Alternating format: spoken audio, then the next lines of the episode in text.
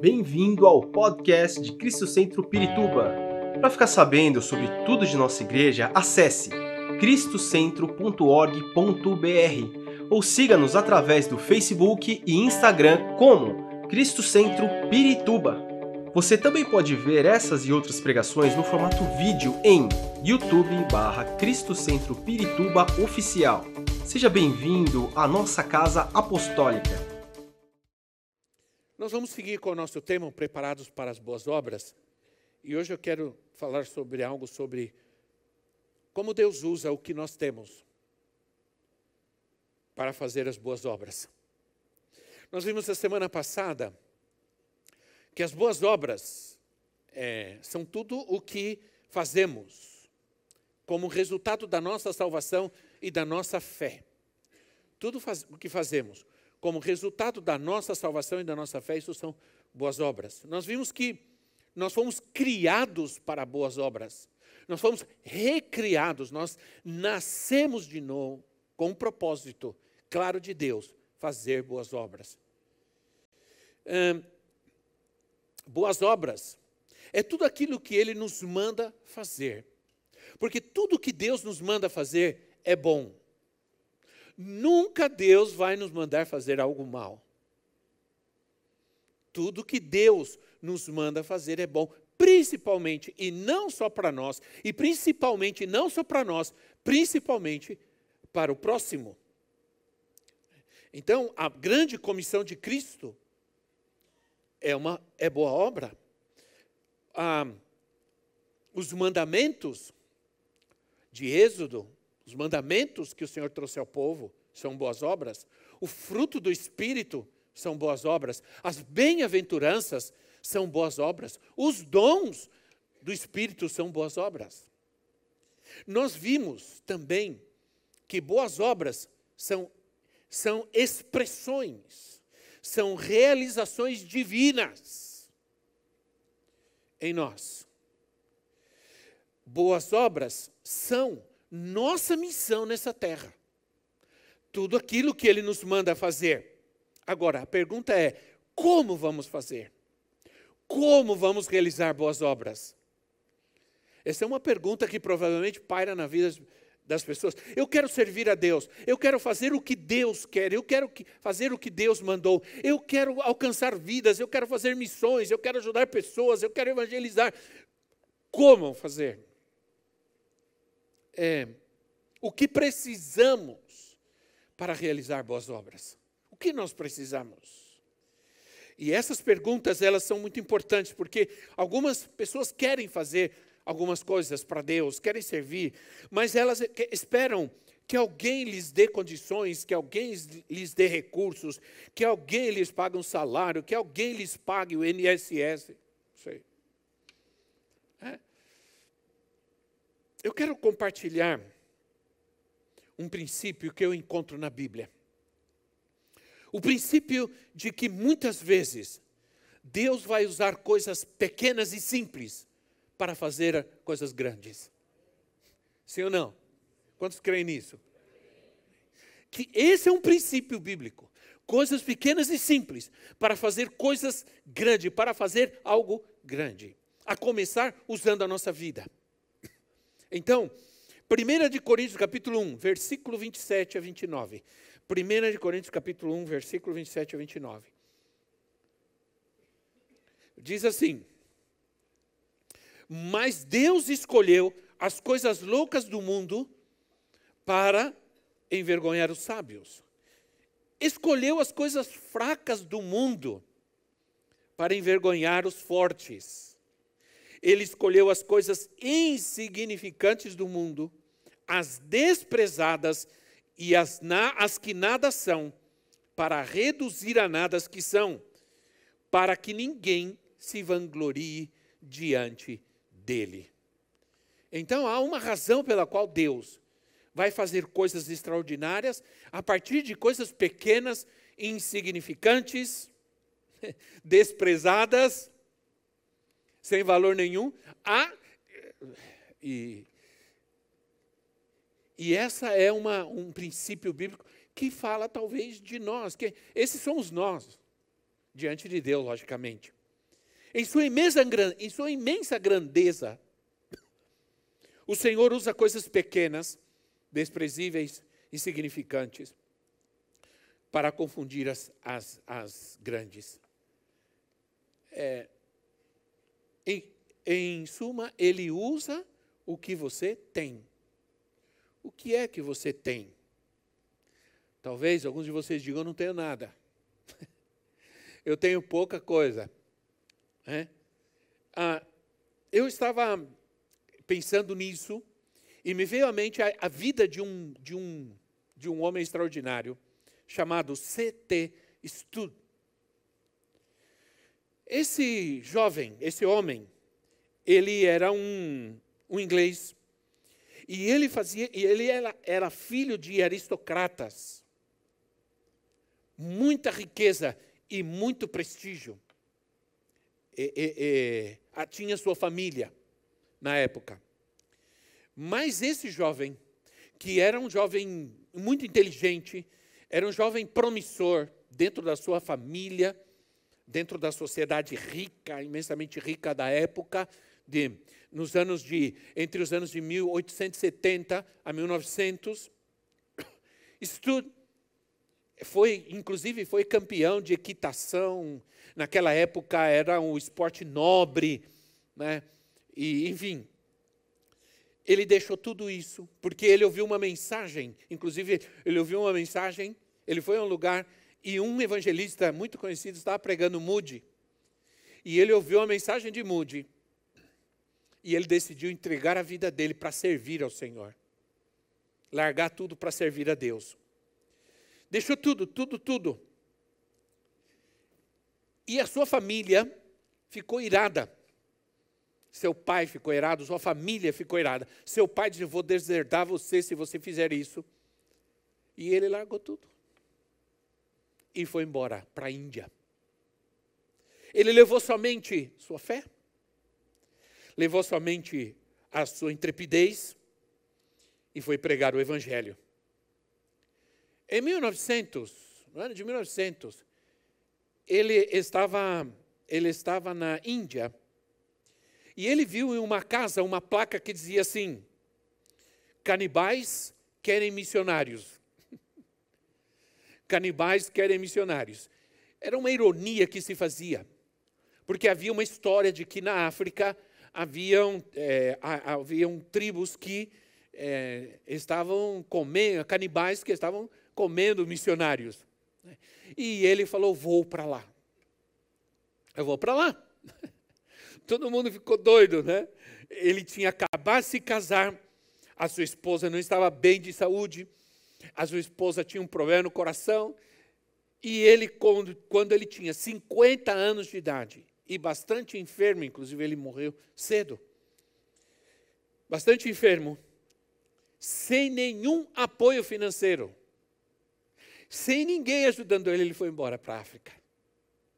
E durante vários anos, ele, ele, ele levantou um grande mover missionário em toda a África, em toda a Ásia. Muitos jovens, muitos jovens decidiram ir para missões, inspirados pela vida de Moody, inspirados pela decisão que ele tomou. Mas uma coisa eu quero te dizer, ele, ele deixou tudo para do nada Deus fazer algo grande através da sua vida. Entende? Ele não pôde levar toda a sua riqueza, nem sua nobreza, ele simplesmente levou sua fé, sua confiança em Deus e foi embora. E ele criou uma, uma, uma, um mover missionário na África, que chamava Missões Internacionais na África. E criou um grande mover missionário na Índia e na China também. Uma grande influência na vida de muitos. Muitos. Há muito que ler sobre, sobre a biografia de estudo, vale a pena. Mas eu quero enfatizar o fato de que ele foi sem ter nada.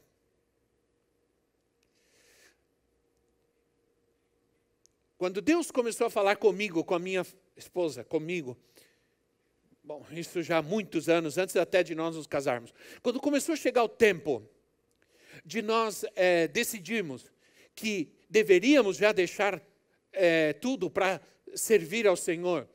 Isso não, não foi uma coisa muito fácil. É fácil falar hoje. É, é difícil, inclusive, pensar sobre isso agora, porque me dá até calafrios pensar o que eu fiz.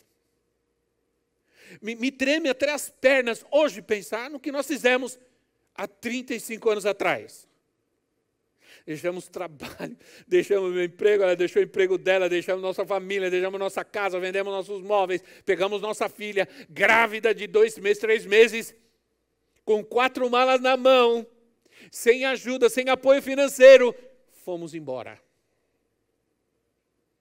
Quando eu penso nisso, me treme até as pernas. Agora, como aconteceu isso?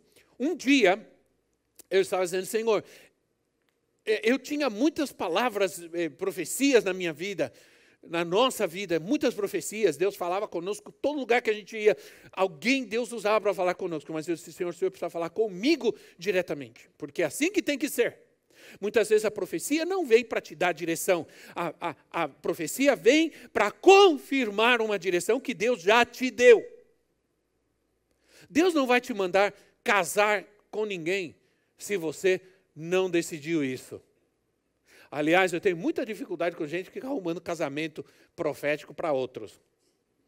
Porque Deus me deu a capacidade de escolher com quem eu quero casar. Sim ou não? Se eu gosto de morenas e Deus vai me mandar eu casar com uma loira, alguma coisa está errada, sim ou não?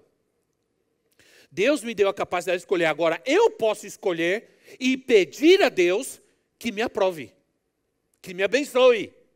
Sim ou não? Que me abençoe. Agora, não fique aí parado, Senhor, Senhor, traz a minha bênção, traz o meu príncipe, traz. Você vai ficar a vida inteira assim, se não fizer alguma coisa. Se não olhar de vez em quando para lá, para cá, né? entendeu? Não existe nada de mal nisso, sim ou não? Não existe nada, mas você ficar esperando cair na tua cabeça o príncipe, não vai cair do céu. E se cair, pode ser anjo, pode ser outra coisa também. Então, você precisa entender que aí eu, eu estava nessa batalha, nessa luta. Falei, Senhor, fala comigo. Um dia, eu abri a Bíblia em Lucas capítulo 5 e comecei a ler essa passagem maravilhosa de Lucas capítulo 5, que fala sobre a pesca maravilhosa. E no final do texto diz assim: e deixando tudo, porque Jesus disse assim para eles: vocês, a partir de agora, vocês não serão mais pescadores de peixes, vocês serão pescadores de homens. Aí diz o texto: e deixando tudo, o seguiram. Quando eu li aquilo, imediatamente o Senhor falou comigo. Falou assim: você não vai para lugar nenhum levando tudo que você tem, você vai para onde você vai? Sem levar nada porque é assim que eu quero que aconteça. E aí nós fomos embora. Né? Fomos embora sem levar nada. Como Deus nos chama para algo grande. Quando Deus, como Deus nos chama a fazer algo grande e nos manda deixar tudo. Sabe por quê? Porque Ele não quer que você diga, eu fiz, eu tinha, eu construí. Não. Ele quer que você saiba, que você entenda que se Ele vai fazer algo, Ele vai fazer. E você vai ser apenas um instrumento de Deus. Jesus disse: Eu vim para servir. Eu não vim para ser servido. Eu vim para fazer as obras do Pai. E as obras do Pai são perfeitas. São perfeitas, perdão. Então, é, como pode sair quatro malas. Eu deixei quatro malas com três. Eu, eu, eu, e, e, que bom que a profetisa não está aqui, mas ela sabe que é verdade. Eu, eu deixei de levar muitas coisas minhas, principalmente terno naquela época, né? Como um bom ex-assembleano e, e tudo, eu amava terno. Eu andava de terno, né? Eu era um jovem internado porque eu andava de terno, eu ia para a igreja de terno e gravata. Né? Comprava terno a pagar em vezes, mas comprava. Ia lá na Ducal, né? e comprava terno e, e ia para a igreja de terno, de sapato lustrado, tudo, cabelo impecável. Né?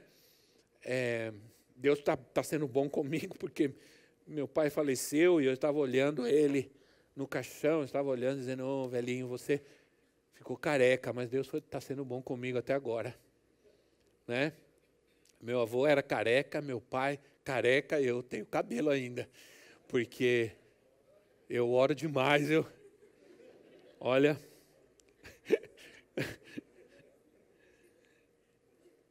Quatro malas. Eu deixei muita coisa minha, livros, roupas, ternos, gravatas deixei para que a minha esposa pudesse levar, porque ela estava grávida, levar roupas e levar roupa para minha filha também. Então eu fui com pouca roupa, pouca roupa, deixei sapatos, deixei tudo que eu tinha para poder ter espaço para ela e para levar roupa para o futuro bebê também. Porque a gente tinha que levar roupa, a gente não sabia o que ia acontecer. Levamos roupa para o futuro bebê e então é, eu levei quase nada, metade de uma mala. E aí eu estava num, num encontro, é aquele homem que eu já contei a história aqui, ele me chamou e falou assim: Eu quero que você vá na minha casa. Porque eu percebi uma coisa, eu quero que você vá na minha casa comigo, depois eu te levo na sua casa. Aí saímos de um seminário, passei na casa dele, ele abriu, ele era um americano, ele era solteiro, abriu o guarda-roupa e começou a tirar roupa. E começou a tirar roupa. Pegou um saco, falou assim: Você gosta disso aqui? Serve para você isso aqui? Começou a tirar roupa, jaqueta de couro, camisa, calça, e tudo, e começou a colocar em cima. Aí começou, experimenta, vê se serve. Servia perfeitamente. Deus, quando faz, ele faz, ele já faz na talha certa, né? Entendeu? Ele não vai mandar um cara de 300 quilos para me dar três camisas. Né? Ele mandou um, um. Então, aí eu comecei a experimentar e ele falou, eu falei, mas tá bom. Eu falava assim, tá bom, tá bom, não, tá bom, não pode levar. E me encheu duas, dois sacos assim de roupa para mim. E me deu, falou: é para você. Eu vi que você não tem muita roupa, está aqui. Quero que você se vista bem e tenha boa roupa. Aí eu cheguei lá no instituto com aquele monte de roupa. E aí eu comecei a olhar e ver os meninos, os rapazes, que também tinham pouca roupa. Aí eu coloquei toda aquela roupa em cima da cama e chamei eles. Eu falei assim, ó, oh, está aqui para você. aí. E a partir daquele dia eu aprendi que tudo que Deus nos dá, Ele não dá só para nós. Ele dá para que a gente também abençoe a outros. Se Deus te dá algo com abundância, Ele assim, Deus me deu algo com abundância, que bom. Se Ele deu, perdão, mais do que você precisava, é porque Ele quer que você também dê a outros.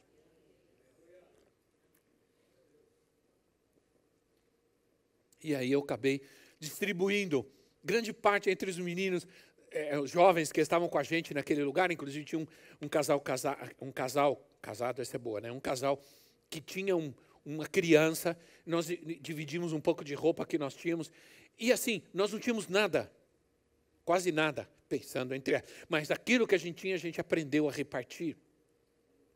Então, Deus usa o que eu tenho para mudar as circunstâncias. Presta atenção. Deus usa o que eu tenho para mudar as circunstâncias. E não me diga mais eu não tenho nada, porque você tem sim. Em Êxodo, no capítulo 14, quantos já leram nossa leitura anual? É, quantos já leram Êxodo? Que bom, né, irmão? Que bom, porque nós já estamos terminando números. Né? Êxodo capítulo 14, versículo 15, 16, assim: Então, disse então o Senhor a Moisés: Por que você está clamando a mim? Diga aos israelitas que sigam avante.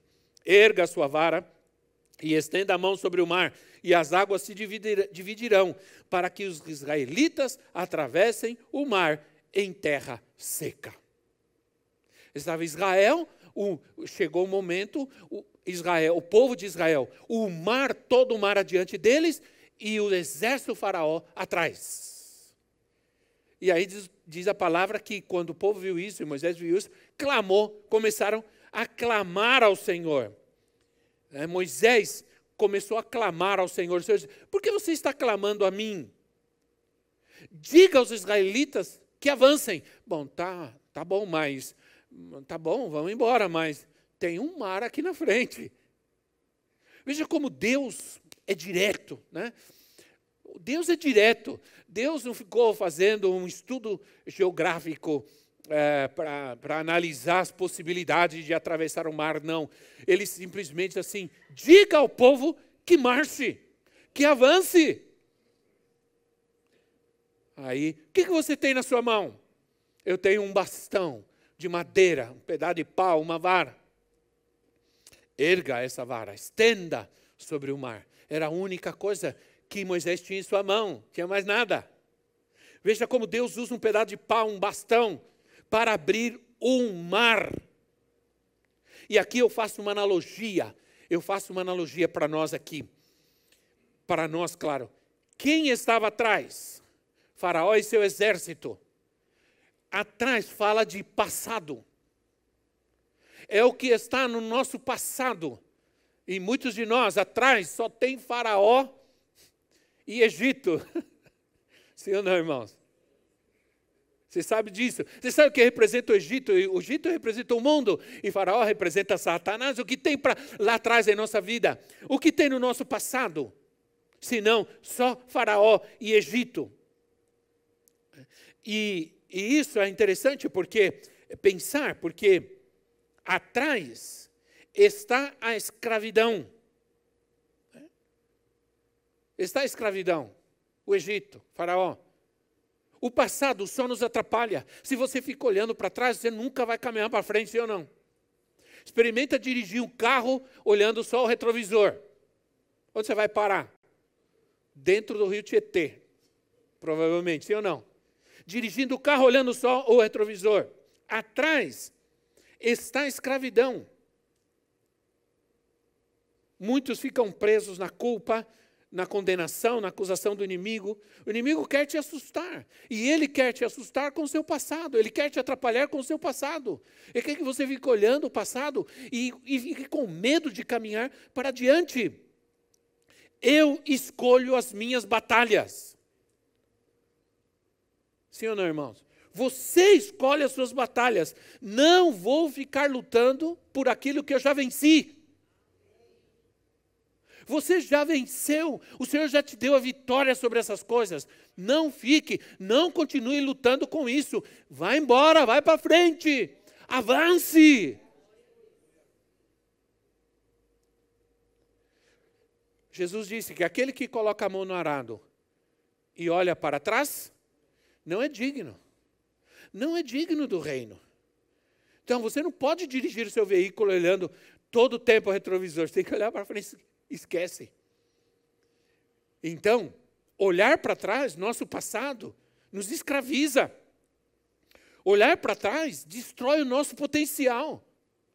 Porque eh, eh, olhar para trás destrói nosso potencial no sentido de condenar-nos à mediocridade. Se estamos presos ao passado, nós não temos desafios. Nós não aceitamos desafios, porque estamos atados, amarrados é, é, não avançamos, não crescemos, não vamos adiante.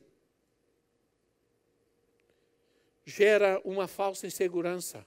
Quando você fica olhando para o seu passado, remoendo o seu passado, é como uma, uma rotina algo repetido, sempre repetido, sempre, sempre que vivemos na rotina, nós temos uma ilusão de segurança. Por que, que as pessoas ficam numa rotina? Porque as pessoas não aceitam desafios, porque as pessoas não querem mudar, porque aquela rotina dá a sensação de que tudo está bem, de segurança, e isso não é assim. Deus é um Deus de desafios. Deus é um Deus de desafios. Pega Gênesis, vem por Gênesis, vem caminhando, vem vendo como Deus desafiou Abraão, como Deus desafiou Noé, como Deus desafiou Davi.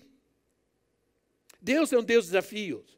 Mas do nosso passado, e suga as nossas energias, e acabamos não produzindo nada significante, nada importante, porque ficamos presos. Naturalmente, Moisés queria avançar, mas avançar para onde? Deus me mandou avançar, mas avançar para onde? Não posso voltar, não posso ir para diante. Não temos barcos. Vai levar muito tempo para construir um barco para mais de um milhão de pessoas aqui. É. Então, o, o mar simboliza nosso futuro. O que nós temos por adiante.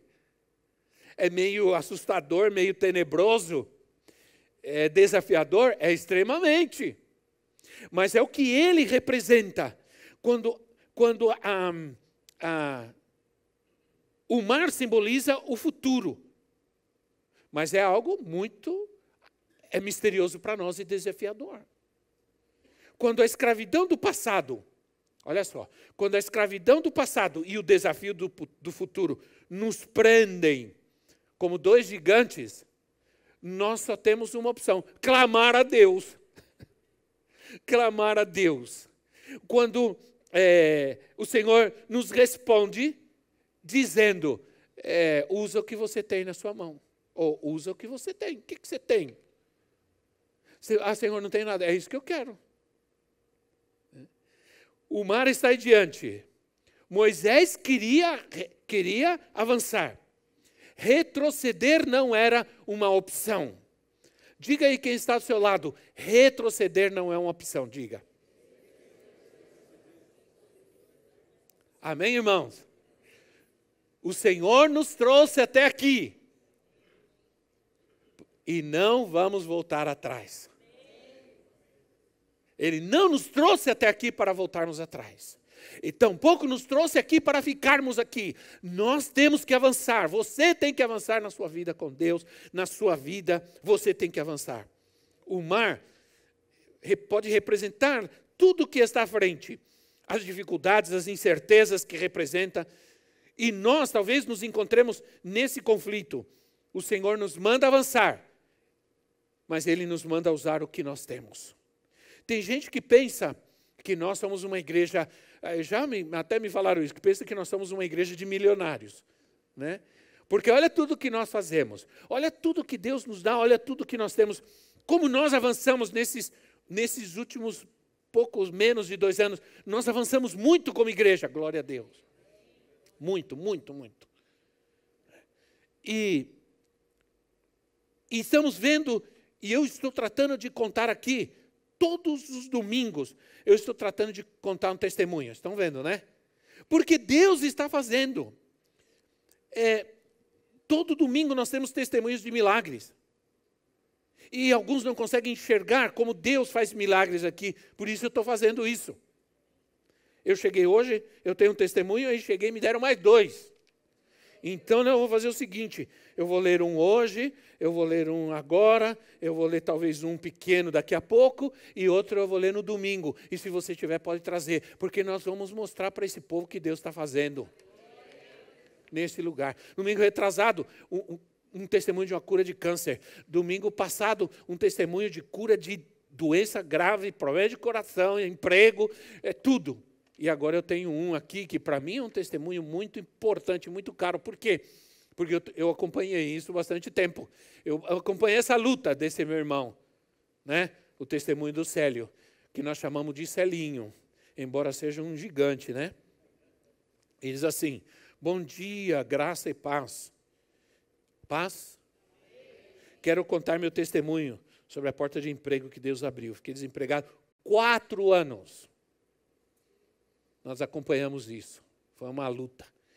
Era de quinta-feira aqui, eu não é? Chorando aqui. Você precisa dar testemunho também dessas bênçãos aí de quinta-feira aí. Precisa continuar. Quatro anos e sempre orando em prol de uma porta de emprego.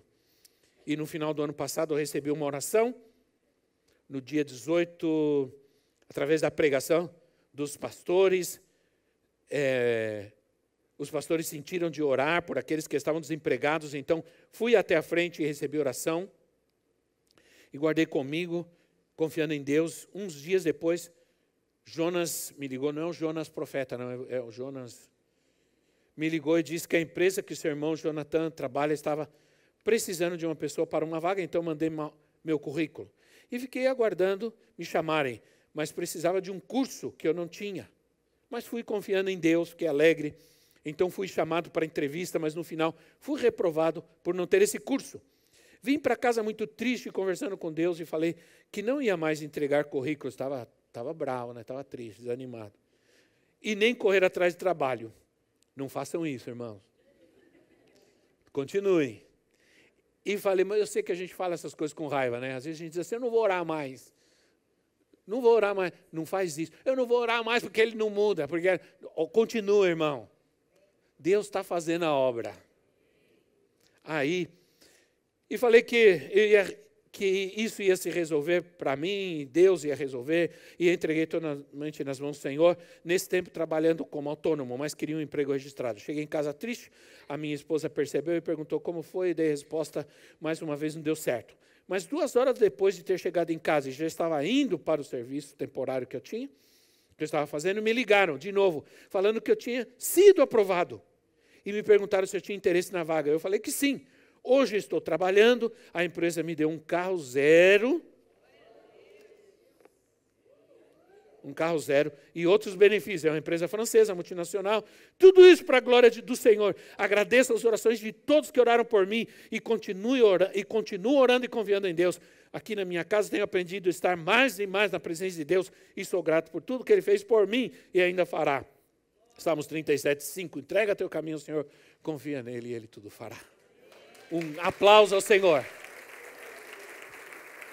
Porque esse é resultado. Celinho, fique em pé e talvez não saiba quem você é. Esse, esse é o Celinho. Celião, né?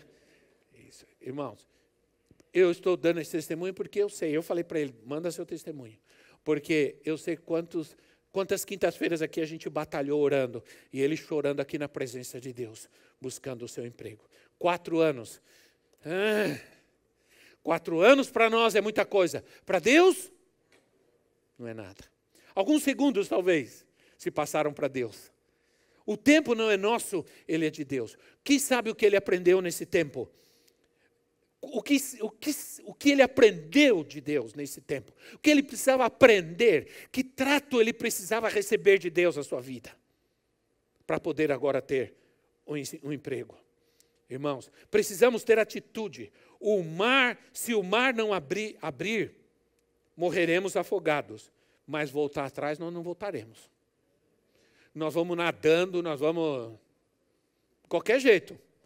Mas nós vamos em frente, sim ou não? Nós não vamos voltar atrás, porque não é uma opção para nós voltar atrás. Não é o que Deus. Não voltaremos ao passado, não voltaremos a Faraó, não voltaremos ao Egito. Quantos dizem amém? não volta ao Egito, não volta ao Faraó.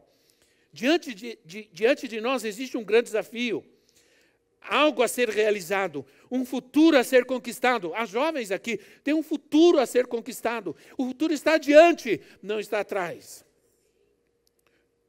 Tudo isso pode parecer um mar grande e ameaçador, mas temos que começar com aquilo que Deus nos deu, com aquilo que Deus colocou em nossa vida ainda que seja pequeno, ainda que seja um, um toquinho, um palito de dente, ainda que seja, Deus pode fazer algo grande. Deus pode fazer do nada. Diz, diz o fraco, sou forte. É porque Deus me faz forte. Precisamos dessa atitude. Deus usa o que temos para vencer o inimigo. Eu vou eu preciso de alguém que me ajude para eu terminar, senão eu não termino hoje, tá? a emoção está grande. Deus usa o que eu tenho para vencer o inimigo. Eu pergunto para você: o que tinha Davi para vencer Golias? O que ele tinha? Primeiro, tentaram colocar uma armadura. Isso representa as armas humanas, os recursos humanos, de proteção, de cuidado. Não, não deu certo. Tentaram, não deu certo. Aí sai Davi para vencer o inimigo de Israel, do povo de Deus, um grande, forte, poderoso inimigo, sem nada. Com uma, uma funda, um estilingue, ainda passa num lugar e pega cinco pedrinhas. O que tinha Davi? Diante do poder do inimigo, poder bélico do inimigo, do tamanho do inimigo, Davi não tinha nada, mas com isso ele venceu o inimigo. Você vem contra mim contra, com espada, com, com escudo, com tudo que você tem. Você vem contra mim, mas eu vou contra você em nome do Senhor dos Exércitos. Golias, você é um incircunciso. Ele disse: Como que você como que você tem coragem de afrontar o exército do, do Deus vivo, seu incircunciso? É, ele, ele xingou Golias. O que, mas o que ele estava dizendo? Ele estava dizendo: você é incircunciso, eu sou circuncidado. Eu tenho uma aliança com Deus. Eu tenho uma aliança com Deus. O sinal da aliança com Deus para o povo de Israel era a circuncisão, agora, agora é o Espírito Santo. Eu tenho o Espírito Santo, meu amigo. Quando a gente era criança, a gente cantava um canto que dizia assim: Quem tem Jesus, tem tudo. Quem tem. Quem tem Jesus, tem tudo. Quem não tem, não, tem nada. Quem tem Jesus Cristo, no céu já tem morada. E, e continua, e diz assim: quem ama esse mundo, ah, lá no céu não tem nada. Então, é, Davi, ele sabia que ele tinha tudo o que ele precisava para vencer o inimigo. O inimigo intimida. A intimidação do inimigo, sabe qual é? É tratar de mostrar tua insuficiência para que você não enxergue a suficiência de Deus. Ele sempre tra tratará de fazer você enxergar e depender da sua insuficiência. E aí você não consegue ver que Deus é suficiente na sua vida. Diga comigo com toda a força, irmão: Deus é suficiente na minha vida. Diga, irmão, que está ao seu lado: Deus é suficiente na sua vida. Aleluia. Você crê nisso, irmão? Deus é suficiente na tua casa. Aleluia. Mas o inimigo quer fazer isso. Deus usa o que nós temos para abençoar a outros, e com isso eu quero terminar. Quero usar o texto e não vou lê-lo, porque é muito longo. Eu coloquei aqui de João capítulo 6, da multiplicação. A multiplicação de cinco pães e dois peixes. Esse texto nos mostra que nós somos chamados é, para alimentar alguém com a vida de Cristo. Ele é o pão vivo que desceu dos céus. O Evangelho é o peixe que sustenta. Essa é a nossa obra, boa obra. Havia um conflito. Eles estavam já há três dias num lugar, havia uma multidão de gente, cinco mil pessoas mais ou menos. E, e surgiu um conflito. Né? surgiu um conflito, surgiu uma necessidade, uma grande necessidade de um conflito. Mas Deus tinha um plano. Diga quem está ao seu lado, Deus tem um plano. Irmão, creia nisso. Deus tem um plano. Não se preocupe. Deus tem um plano. As, as boas obras têm a ver com o plano de Deus e não nosso. O plano era do Senhor e não dos discípulos. Ele já tinha um plano, e o texto diz isso. Ele já sabia o que ia fazer. Mas ele disse para os discípulos assim: O que vocês têm? Como Deus é maravilhoso, né, irmãos? Porque ele sempre quer mostrar ao homem que ele pode fazer muito através do nada. O que vocês têm? Bom, olha a matemática aqui: nós temos cinco pães, dois peixes e cinco mil pessoas. Não bate, né? Não bate de jeito nenhum essa matemática, essa ciência, ninguém, ninguém, não, ninguém vai chegar a um cálculo exato, ninguém. Só o Senhor. Então o Senhor diz assim: traz para mim, então, me entrega. Olha aqui, o que você entrega para Deus, nas mãos do Senhor, o pouco que você tem, ou nada, eu só tenho eu, Senhor. É? Quando nós fomos para para Guatemala, eu sempre dizia isso, Senhor, Senhor, eh, tudo que eu tenho, eu te dou. Eu, eu não tenho nada, eu tenho minha vida. Eu tenho meu coração, minha disposição, meu amor, minha paixão por Cristo. Meu Deus, eu tenho tudo isso, eu tenho. Isso eu te entrego. E o Senhor tomou para ele e disse: É isso que eu quero. É disso que eu preciso. É? Então, ah, deem, entrega para mim. E o Senhor tomou aquilo. Aqueles aqueles cinco pães e dois peixes e alimentou uma grande multidão. Os discípulos É, eles já tinham pensado em tudo, eles já tinham feito o cálculo, eles já sabiam os custos, eles já, precisa tantos denários para alimentar, tal, tal. eles já tinham pensado, o que, que nós vamos fazer? Vamos mandar o povo embora, eles vão passando aí, é, quem sabe né, no caminho eles encontrem um frango assado, um graal. Eles já tinham feito os planos, um plane... mas o Senhor disse, dá o que vocês têm. Ah, tem um menino aí que trouxe, tá, me dá aqui. O que vocês têm? O que nós temos, irmãos? Tudo aquilo que temos, entreguemos ao Senhor. Não fiquemos apegados a nada. Não nos apeguemos a nada. O pão só pode ser multiplicado se ele for partido. Só pode ser multiplicado se, não partir. Né? A vida de Cristo só pode manifestar quando, em nós quando nós morremos. Enquanto continuarmos vivos, querendo fazer nossa vontade, nossos desejos, nossas paixões, não vai acontecer nada em nossa vida. Mas no dia que estivermos posse a morrer, para que Cristo viva em nós, entregar nossa vida para ser canal da graça de Deus, então as coisas vão começar a acontecer. Nós somos como o grão de trigo que deve cair no solo e morrer, como disse Jesus. A nossa alma é aquela casca da semente que precisa ser tirada para que, ao ser semeada, se você semeia a semente com a casca, ela não vai brotar, mas se você tira a casca ela, e plantar, ela vai brotar. Então nós somos como essa semente. Deus primeiro precisou tirar a casca, arrancar tudo e nos planta para que a gente dê muito fruto. Amém, irmãos? Essa é a palavra de um Deus que quer fazer coisas grandes através da nossa vida, que vai fazer coisas grandes através de nós. Não desanimemos. Não vamos olhar para trás. Vamos nos colocar em pé em nosso lugar. Esperamos que esta mensagem tenha te inspirado e sido uma resposta de Deus para a sua vida. Quer saber mais sobre Cristo Centro Pirituba? Siga-nos nas redes sociais no Facebook, Instagram e YouTube ou visite nosso site em cristocentro.org.br.